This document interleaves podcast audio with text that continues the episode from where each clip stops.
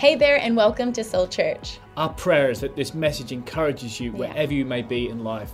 You know, we've been hearing so many uh, stories about what God is doing in people's lives, and we'd love to hear yours. So take a second and send your story to stories at soulchurch.com. Thanks again for joining us today, and we hope that you enjoy the message. God bless. Well, we're really blessed today, honored to have a member of our church family who is here, Ken Costa, or I like to call Kenny. And um, Kenny has been coming to our church pretty much since the start. He's been an incredible blessing to Chantel and I. He's an author. Uh, he's got some phenomenal material out there on Amazon. You can pick some of that up. But more than all of those things, he's a banker in the city. Uh, he's an influencer around the world. He's an influencer in politics. And but more than all of that, he is a man of God. And he has been such a support to Chantel and I and our family. And I can honestly say, over the past few years, there's not a week that doesn't go by where Ken doesn't call me. This is a man who's on the phone to presidents, he's on the phone to prime ministers all around the world, but he takes time to check in on Chantel and I every week because his heart is with us. And you know, you can't pay for those kind of friendships. You can't you can't look for those kind of friendships. God sends them to you. And there's no doubt about it that God has sent Ken Costa into Chantel and I's life and into our church community. And he always starts with the same question Are you being a good boy, Johnny? That's what he says every time. And most of the time I say yes, and occasionally he gives me a little, uh, he gives me a little slap and says, Time to grow up a little bit. And but hey, he is a real, a real blessing to all of us, and uh, I know you're going to be blessed by his ministry. I had the privilege to be here at the 9 a.m. service and listen to the word. It's a phenomenal word. It's going to bless you, inspire you, encourage you. So why don't we stand to our feet and let's give Ken, Ken Costa a huge, warm Soul Church welcome.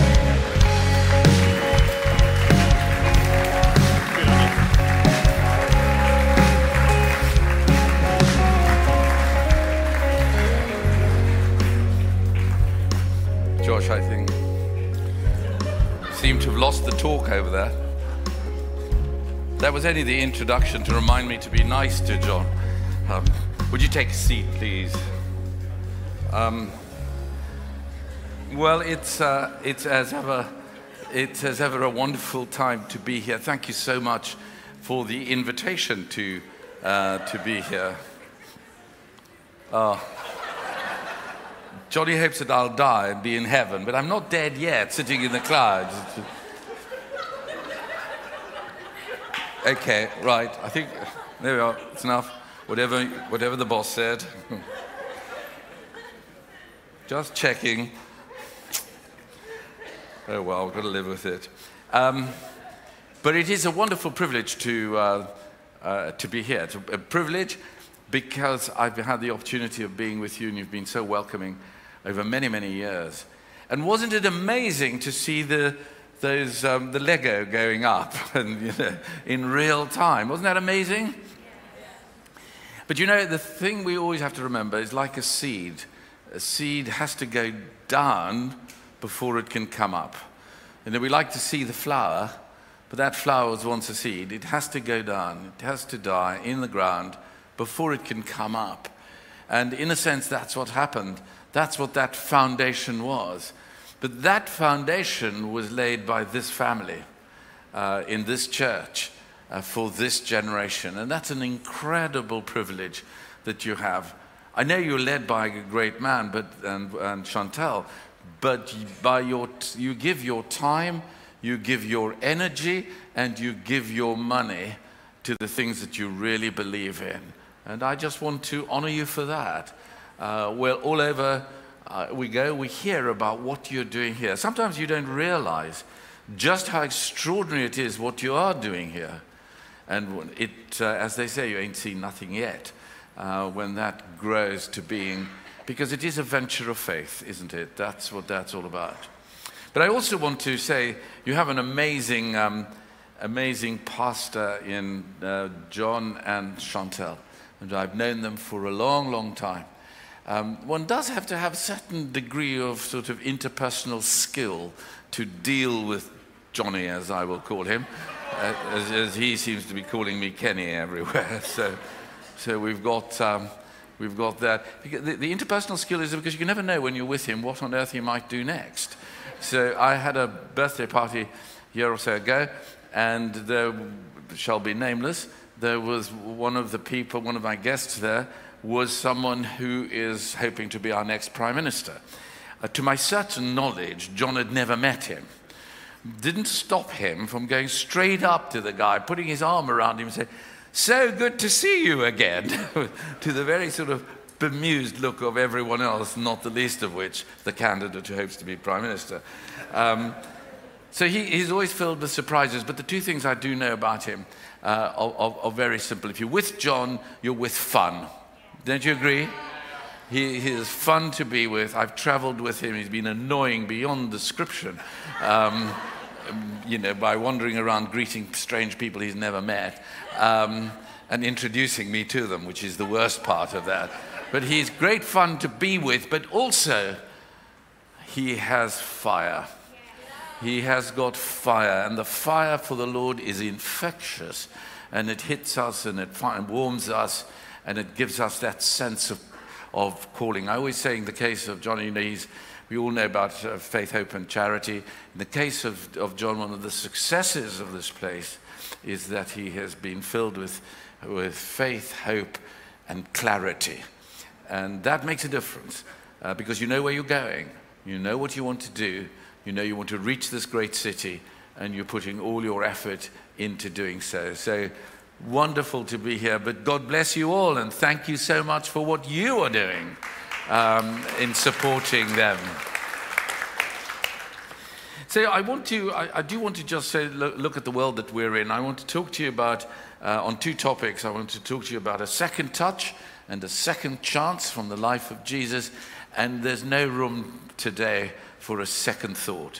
Because when we come to the end, I want to specifically ask you to allow the Spirit of God to give you a second touch and also to give you a second chance. And so the, the, don't have second thoughts. Stop them now because you're going to kill them when we get to, to the end. Now, I don't have to, I, I'm confident in saying this that not everything in your life has turned out the way you imagined it. And if it has, I won't even ask you to stand because I can't think there's going to be anybody who could do that. Um, we've had um, difficult giants to face, haven't we? We've had someone's careers completely collapsed, someone's marriage is hanging in by a thread, your support network and friendship has been traumatized. You found yourself alone and isolated. We're stuck and it is as if, as if the deck cards of our lives have been just shuffled and shuffled and kept shuffling. And we are waiting. We're waiting, waiting for something to engage to happen.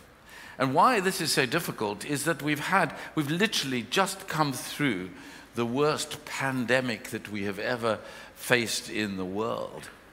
And we thought just as we were getting through that, that actually life would become better and as we got through that, we faced this most enormous financial crisis with inflation running at levels that are unimaginable. Uh, we've, we've found that we've got a war going on in Ukraine, and in the middle of all of this, we're changing our prime minister.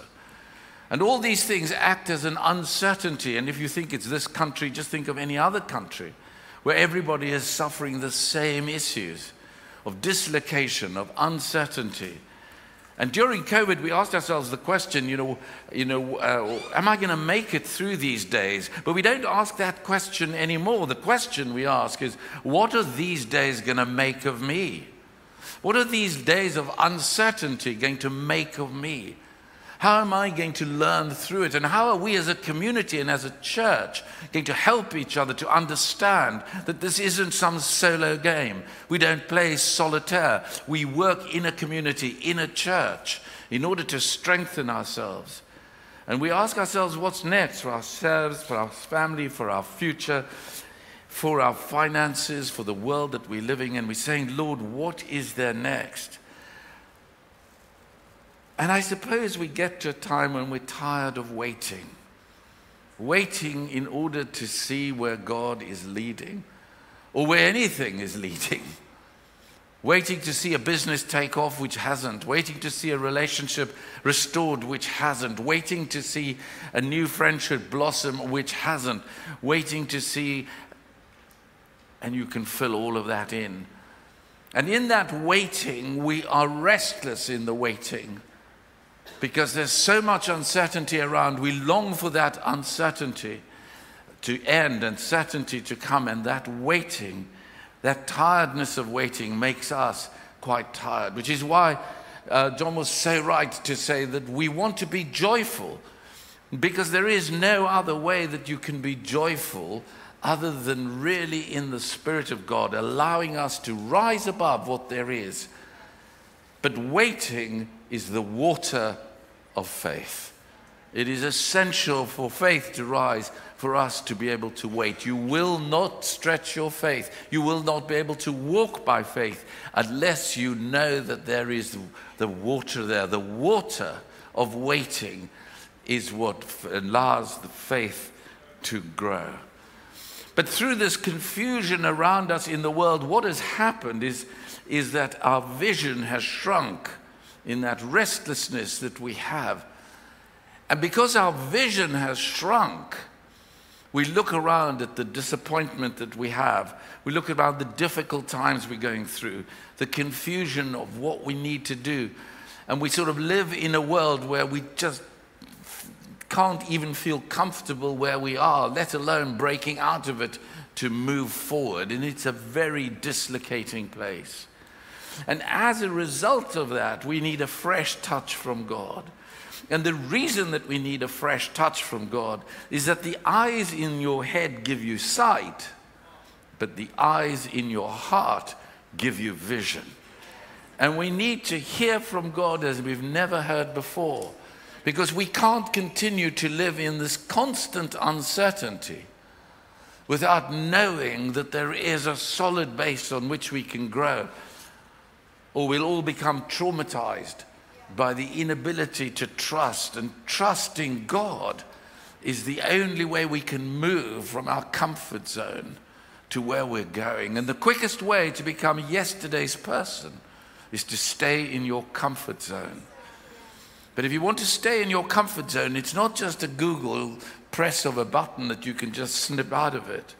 No, on the contrary, it is an act of God. We need a fresh touch from God. And so, what I want to do is, I want to look um, uh, at a Bible passage. Good to do the Bible, working through what Jesus has, um, has to say, because this is the work of our authority. So, here is, here I want to give you a, a story. And it's in Mark chapter 8. They came to Bethsaida. Bethsaida was the place where, where, where, all the disciples used to live. And some people brought a blind man and begged Jesus to touch him. He took the blind man by the hand and led him outside the village. And when he had spat on the man's eyes and put his hands on him, Jesus asked, Do you see anything?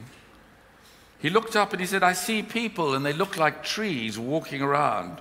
And once more, Jesus put his hands on the man's eyes. And then his eyes were open and his sight was restored and he saw everything clearly. And Jesus sent him home. Now, the thing that's interested me so much about this story is that when we look at something as we've done in the past, we know that you can, you, movement requires sight.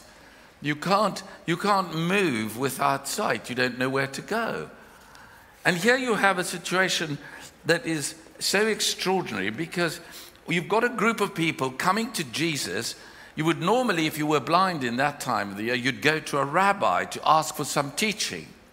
But in this case, they, want, they don't want some teaching from Jesus on blindness. And do you notice in the story, Jesus never talks about the man's blindness? He doesn't say, Well, I'm so sorry that you're blind. But what, he, what we do know is that good teaching informs us, but a touch of God transforms us. And that's what they're wanting. That's why they ask him, touch him, to transform him. I don't know whether you, like me, can think of that occasion when um, your father or a teacher or a friend puts an arm on you. You know, very small point just a few minutes ago, um, giving the, the, the, young students their, their, their, their certificates. John welcomed them, and the person next to him um, was Josh, I think, and he put his hand on him. And the moment you do that, there is an affirmation. There is what I'm saying is, I am linking myself to you. I'm wanting to be part of you. I want to share with you.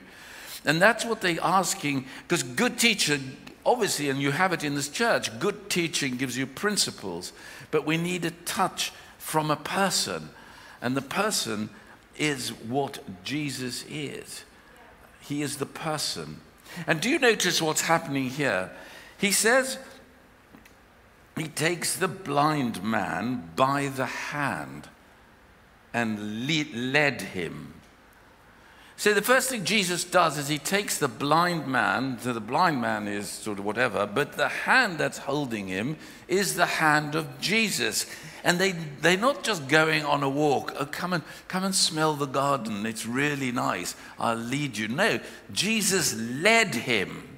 And the importance of that is that for us, we're working in a period of time when there is a blindness about what is going on in the world and how on earth we're going to respond to it. And what we're needing to do, we need a fresh passion, a fresh desire in our hearts. But we also need to know that Jesus doesn't mind your blindness.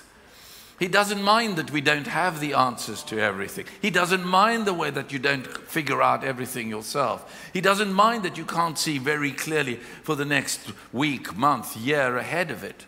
But He does mind when we forget that He is the one who does know. And so He takes him by the hand. And I wonder whether God wants to take you somewhere today and to lead you. It's such an important word. He takes him by the hand and he leads him. Why didn't Jesus just heal him there and then? Did it occur to you? Isn't that the easiest? Jesus, Son of God, could touch him straight away. But he leads him out of the village. And that's what God does to us. He, he, wants us he wants us to take us out of our familiar surrounding, take us out of our comfort zones, out of the place where we feel secure, out of the place where we feel we can do things on our own. We don't really need God. He wants to take you and me out of that and leads him out of the village where everybody else's expectations are, the people you're working with. Oh, well, he's no good at doing it. Oh, she's a failure. Oh, he, he's, a, he's messed up. Um, and you hear those voices that the blind man would always have heard sitting there begging. He leads him out of those surroundings and he says, I want to take you by the hand. And of course, he take you by the hand out of the village is not some silent meandering. They are talking as he's leading him out of the village. And maybe God wants to take you to an unfamiliar place. Some of you will be going on holiday. Uh, that's if we can get aeroplanes to fly us, trains to take us, cars that we can fill up. I mean, the whole place has gone crazy. Oh, my wife asked me to fill up her car. She has the tiniest little car, a little Cinquecento. And, uh, and it, I filled it up, and it cost 70 quid. And I thought, what world are we living in? I mean, 70 pounds to fill up my wife's car. And so, you, because we only have one God. so you sort of think about, oh my gosh. Um, you know, wh- where is this uncertainty going to lead to? Anyway, that's a digression. The point of it was that even if you go, go to the sea for a day, you're so close, it's so hot, but get out of where you are to an unfamiliar place and allow God to talk to you. Because you know what? Our disappointments, our distress, our despondency of the last few years means that where we are in the, in the same place, we don't know what God might want to do. We don't know what God might want to say. We don't know what God might want to ask of us. And we, but we do know that we can let go of the blindness and put our hands in His hand and allow Him to lead us even when we're blind. That's the point, isn't it? And so He takes him out. And then the thing gets even more curious Because at that moment, Jesus spits on the ground and puts some of the clay on the eyes. Now, I don't know about you, I don't much care for people spitting. Um, and certainly I don't want to have someone spitting and then I got to pick it up. I mean, if John wanted to spit, um, might have a view, um, even if a friend. But you know what? Uh, uh, I suppose in the case of Jesus, that'd be okay, wouldn't it? but what he's doing is he's saying, I mean, it's so curious, isn't it? But what he's saying is, I am the Lord of heaven, but I am the Lord of the earth. So he takes the spit and of you know the DNA of the Son of God and puts it into the earth, just where we are, not where we want to be or anything else. He just he does that as a simple verse. And then Jesus asks an absolutely direct question. He says, Do you see anything? You know, Jesus asks us direct questions. Do you see anything? And the answer came straight back, Well, not really. I can see people, but they look like trees walking around. Which makes me think that he wasn't blind for all his life. There was probably a time when he could see and could have see that this was people and a tree. Otherwise, it could be a building. And it's just like us. There was a time when we could see things a little more clearly. 2019, before COVID, the world was going all the way. Inflation, what's that?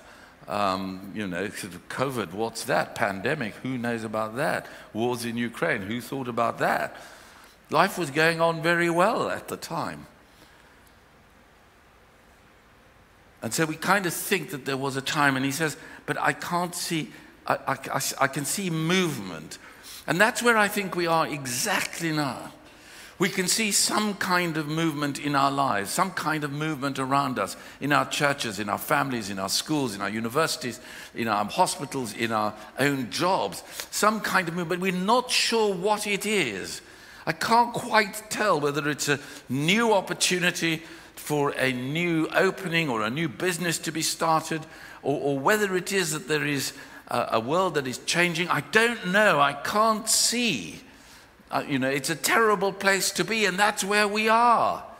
We are in this place where we cannot get any kind of clarity of what it looks like in normal human tests. And at that moment, Jesus says, Look, I don't want to give you tree sight. I want to give you true sight. So, true sight is that which means that, you know, when, when we're wanting to be, to be clear, or we're ready to give up, or we're ready to walk away, Jesus wants to touch again. He wants to give a second touch. Behind every touch of Jesus is a test. Jesus tests you and tests me when he touches us because he wants to know whether, in fact, we are going to walk by faith, trust, trusting him. After all, we're looking blind. He is leading. Who's leading who? But you put your hand into him. And that's why a second touch is important. It tells you that what you've gone through, the trauma of leading through this pandemic, you can still trust. The second touch tells you that though you've gone through the growing pains of uncertainty and unsettling, you can still hope that God can touch your life and touch your ministry. The second touch tells you that you've got the strength to keep believing when it was felt like that believing isn't working. And I believe the Spirit is prompting each one of us to ask the Lord, Lord, will you touch me again today? Will you give me a second touch of your spirit? I don't have it figured out. I don't know what next week will look like, let alone next year. But will you touch me again? We need another touch. We need a second touch. We need a touch, not from a friend, which is amazing, but from Jesus Christ Himself. And by His Spirit, He's saying, Yes, I will do so, and I will do so today. So don't have any second thoughts for that. And then he says once more, Jesus did what? Put his hands. Do you notice five times there is the hands of Jesus? He's wanting to touch him. He touched his hands, he touched his eyes, he, you, you, he touched him, he touched the earth. And so he's wanting to do the same. He opened his eyes and his sight was restored and he saw everything clearly. The second touch is what makes clarity a reality. He saw everything clearly. And we come filled with hope when we can see things that are clear. And then what Jesus does is says, I want you to go back to the village, but go back changed. He doesn't say just go back.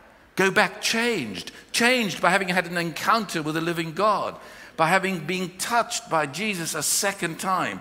The first time when we all had that experience, God touched us, we prayed, we believed, but it wasn't quite clear. And then we ask for a second touch, and that's the moment when faith engages, and the watering of that faith brings to life the, that, that which was indistinct and, and undiscoverable becomes that which was open to us. And that waiting period between that first touch and that second touch becomes worth doing. Yes, there is a gap between the first and the second touch. Yes, there is a gap between a planting and a harvesting. A farmer doesn't harvest and plant on the same day.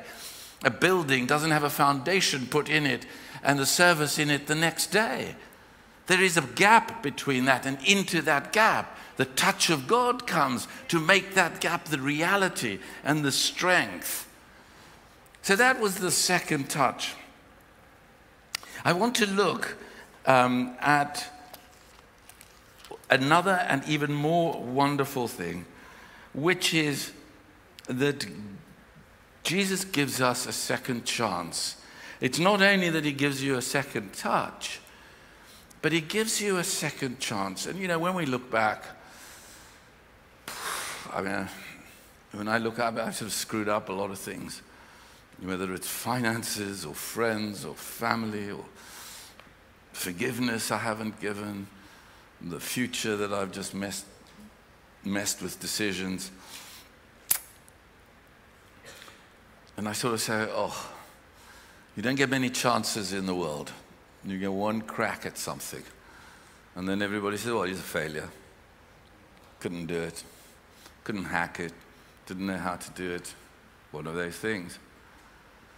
But that's not the way the kingdom of God works. And here's a wonderful story Luke chapter 13, verse 6. Then he told this parable A man had a fig tree which he planted in his vineyard in other words, there was a fig tree that was planted not in your neighbor's vineyard, not in your neighboring, looking over the neighbor. This is not a go compare, go compare site. I've got to compare myself to everybody else. This is something that's growing in your own life, and it's a vineyard. Now, quite why there should be a fig tree in the middle of a vineyard, I've no idea. But there we are. But there was a fig tree in the middle of the vineyard. And he went to look for fruit on it, not unexpectedly. If you plant a fig tree, you expect to find fruit. If you invest in a company, you expect to find that you can get something that's growing, that there's some dividend that's going to come from it. Uh, you know, well, that used to be the case. And until we've had the crash, maybe it'll come back when people didn't think that you could get money back. You just became put money into things. But there we are, it's another subject. To look for fruit of it, but he didn't find any. So he said to the man who took care of the vineyard, For three years now I've been coming to look for fruit on this fig tree. In other words, it wasn't a one off. He's given him three years. Just think of the pandemic three years ago and what we're entering into now. You know, for three years we've struggled. There hasn't been much fruit. Or at least we haven't thought that there could be much fruit. And for three years, regularly he came back and he asked the same question why is there no fruit on this tree?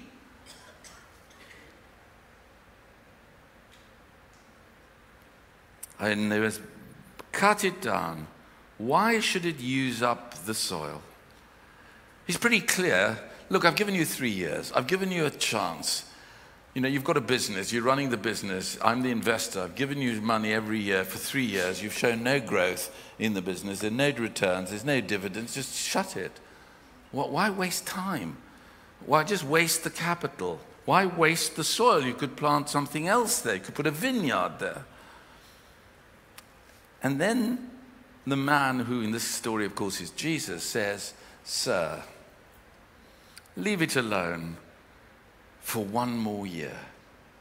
Leave it alone for one more year. And I think when we get to this place, we, we, it is right to turn to God and to say to Him, Lord, give me a second chance. Give me one more year. And I'm to encourage you today that to take one more year and to allow God to do something in, to change and to transform, to give you a second touch. And you may say, well, that's great. God, that's fantastic. One more year. Uh, we'll check it out July next year. Maybe if I haven't blotted my copybook, Ken will be back. We could do a little audit. We'll check about what you have done, God. Sure, it's easy. Easy. God, one more year. You come. You sort it out. And in a year's time, when the next prize giving takes place, I'll get a prize. But no, he doesn't only say that. What he says is that I will do something as well. It's not always that God just acts in the world. He says, I will dig around it and I will fertilize it. And he's very realistic. He then says, if it bears fruit next year, fine. If not, cut it down. I mean, there's a very pragmatic way. I do wish we could always see just how pragmatic the teaching of Jesus is. This is great theology. Of course, it is trusting God that within a year He is going to allow something to happen, that the trees, He's given time to the tree. Don't we always need time? Sometimes you want to invest in a business, you want to give it a bit of time. And you say, okay, I'll give you a bit more money, but in a year's time, either it's good, which He says, if it bears fruit, fine. Tick the box, it's done it. If not, then cut it down. But in the meantime, he is saying, I will be involved with you.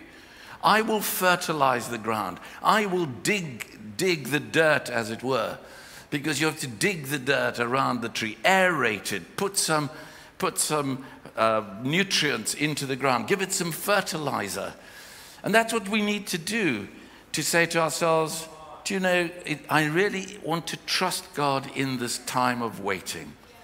Yes, it's a year. But in this year, I'm going to sort of work at this relationship that's gone seriously wrong. Which means I've got to sort of work at it, which means I've got to dig deep into myself, into my motivation, my, my thoughts, my, the things that hold me back. And I'm going to get some help. I'm going to ask someone, you know, can you come and help me try and dig around this? I'm not going to try and do it all on my own, which is the great advantage of being in a church of this kind. That while you're digging, you, are aerating the soil, but also you're adding stuff into it, new insights into the way in which you respond to people, into the way in which you treat the people in your workplace, in the way in which you're trying to understand how it is that you could benefit from this one year that God gives you in order to be able to grow stronger during that year, to grow, to cultivate the truth and the fruit that you like in personal relationships of patience, kindness, gentleness, faithfulness, self control, all the stuff that you know. We need to plan the work and work the plan. And that's what I want to encourage you to do. I believe that we take this year, there will be a year. There are seasons where you you must stand in the middle of where you are. This is a transition time. It is a sort of dislocating time. I understand that. But for you as well as for me, these are moments of high transformation to fertilize, or as the King James version would, would have it, to dig and to dung, to put the stuff, to get dirty in really basically assessing why everything's gone wrong and trying to set them right. Yes, the land was bare. Yes, the tree was broken. Yes, there was barren. There was no fruit. But it is capable of turning. Because our life isn't determined by how we feel when we're disappointed, but it's framed by our faith in God who holds those disappointments in his hands. So here it is nurture and let God do the rest. And allow the Spirit of God. The Holy Spirit isn't an app from the App Store. The Spirit of God is, in fact, is the Spirit of God is the operating system of the computer. He is the one that holds us together.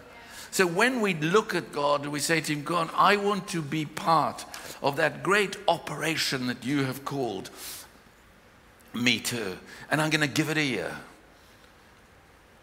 And then, you, you know, I think of the person of the second chance. He's giving it a second chance after three years. God isn't impatient. He doesn't sort of flip quickly. He doesn't have Twitter rage with you every second. Three years there was no fruit. And then he came and said, I'll give you a year. I will do this.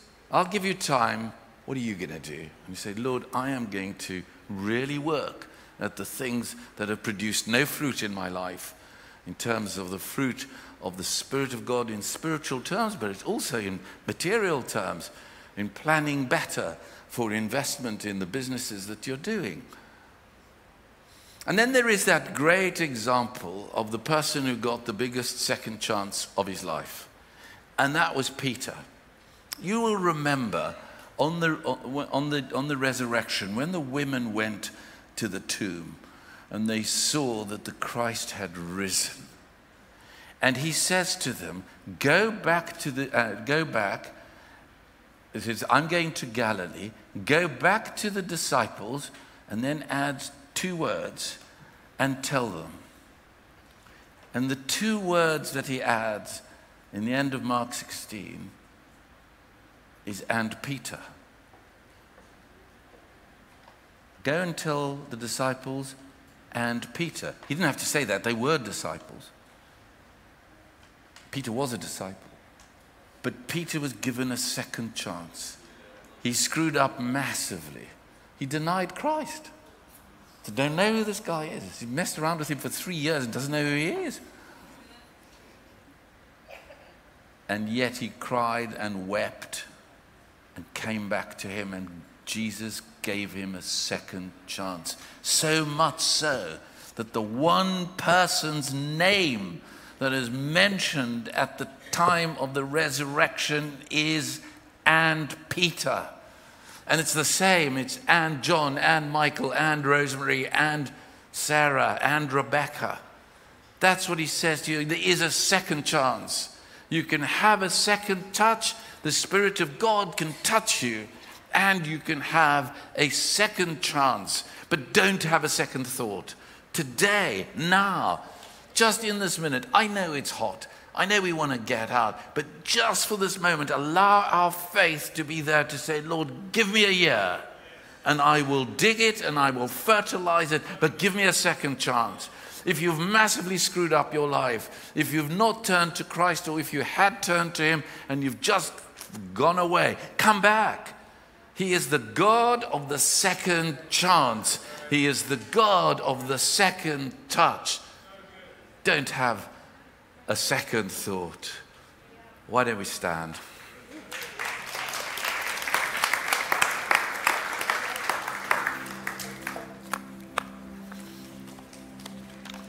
I do just want to give you a chance to be able to pray. Um, and th- this is a different kind of praying because actually, what we really want is a touch, is a touch from God. I know it's hot, I know it's sweaty. And I know the person next to you might not appreciate it, but maybe you might just ask if it's okay. But what I'd really like you to do, if you felt able to, and I don't want to force you to doing it, just simply touch somebody next to you and say, I am praying for a second touch for you. And let that person do the same for you. I'm praying for a second touch from God today. If this is acutely embarrassing, mates, just dial out, doesn't matter. But if it isn't, I promise you, it's a sign of God being there, and I'm going to pray. It's okay, soon we'll be out. You are sweaty, doesn't matter, you're a little more. It's one of those things. Father, in the name of Jesus, let your spirit come upon this group of this people right now. Come, Holy Spirit. Come, Holy Spirit. Come and rest on the. Come and rest now. Give a second touch. just a touch now to say, Yes, the first time was I couldn't see, but now clarity is coming. Give me clarity, clarity to the person next to me. I pray for them. I pray for the person next to me that you be clear. And for those that have really messed up, there is a second chance. There is a second chance. And it, all it needs is to come to Jesus and say, I give you my life, I give you the mess. And He will say, Go and tell and Peter and John and James and Julia. Now let the Spirit of God come. Just let Him touch you where you are. You don't have to do anything, just let Him touch you. He will do it. He will do it. He'll give you the year.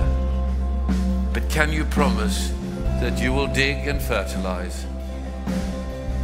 In the name of Jesus.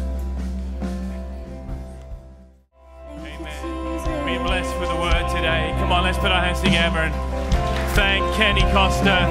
Fantastic.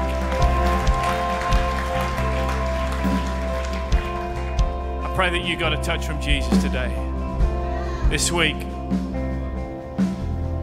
God's going to keep giving us His touch, a second chance. I want to encourage you as a church, we'll always give people a second chance. We're a grace filled church. We love the grace of God. We love what the grace of God can do in a person's life. No one is past redemption. God's redeeming power in, in a person's life. So receive that word today. And thank you, Ken. Thank you for being such a friend. And thank you for always bringing truth and grace to our church. We appreciate you. We love you. And why don't we just stretch our hands towards Ken and I'm going to pray that God uses Ken. You know, so many doors are opening for him. And Father, we thank you for bringing Ken into our church family again this year, Lord. I thank you for him. What a blessing he's been to us on and off this platform. Lord, I thank you that you're going to continue to use his voice, that voice of wisdom, that voice of grace, that voice, Father, that says you can go again. Lord, I pray that you would open doors that no man could shut. Lord, I pray for those deep desires, those dreams in his heart that have yet to come into fruition. Lord, I pray that you would continue to give him the courage and strength, Father, to believe for those things. I pray a blessing over his children, over his grandchildren, over his family, over his marriage, over his businesses, Father God. You'd continue to use Ken Costa mightily in the kingdom of God. He would see the kingdom of God advance in Jesus' name. Amen. Amen. Praise God. Praise God. I want to just pray for one more group of people. Maybe you've never made a decision to follow Jesus, and you, you've heard today that there is such thing as a second chance. You know, the Bible says, For all have sinned, for all have messed up. But here's the good news there's a second chance. There's a second chance. You know, often we don't give people a second chance, but God does. And today, God's saying, Hey, whatever's happened in the past, I can forgive and give you a brand new start. I know it's hot and it's stuffy and we're all sweating and thinking, let's get out of here. But th- this moment here is the most important moment of the service because this is where you can find peace with God. This is a, a personal moment. It's nothing to do with the person you left or right. God is speaking to you. You say today, I want to receive that second chance. I want to receive grace for my past and hope for my future. I'm going to simply count to three. When I get to three, and this this is for everyone watching online as well. You say, John, include me in that prayer. I'm going to say a prayer, but I'd love to know who I'm praying for. All I want you to do in the room is just slip up your hand nice and high. And those watching online, just write in the chat, say, That's me. Include me in that prayer. Give us a fun thumbs up. We get to three, just say, Pray for me. One, He loves you. Two, would you have the courage to respond to His love? Three, just slip your hand up nice and high. Pray for me. God bless you. God bless you. God bless you. Beautiful. God bless you. Right at the back. Good on you. God bless you. Gentlemen over here, gentlemen over here. God bless you. God bless you. Beautiful. Thank you. Amazing couple there. Thank you. All right, we're going to say this prayer. And uh, let's say it from our hearts, not our heads. I know we're going to read it, but I want us to say it from our hearts and really mean every single word today as we receive Jesus. In fact, we're all going to say it together. Dear Lord Jesus, thank you for forgiving me and dying for me, for all my sin and my failures so that I can have a brand new start. Please come into my life and help me by the power of the Holy Spirit to trust and to live for you. Amen. Amen. Come on, let's congratulate everyone who's said that prayer, received Jesus as their personal Savior. We honor you today. And as we're going to head out in just a few moments, as we do, we've got a, uh, a Bible out the back, and the team will be holding up in the air in the atrium. And please take a Bible. We've got some information about the next steps to go from here. But I want to encourage you to come back to church next Sunday, and uh, we're going to have we always have a great Sunday. And um, I hope you've been blessed by the word. Thanks again for tuning in. And if you said the salvation prayer today, we'd love for you to email connecttofaith at soulchurch.com so we can talk to you a little bit more about this incredible decision that you've just made. Yeah, you know, and if at any point in the service you felt moved to give towards any of our local or global initiatives, then head to soulchurch.com and click on the giving at the top of the page. Thanks again for joining us today, and we hope to see you again soon. God bless.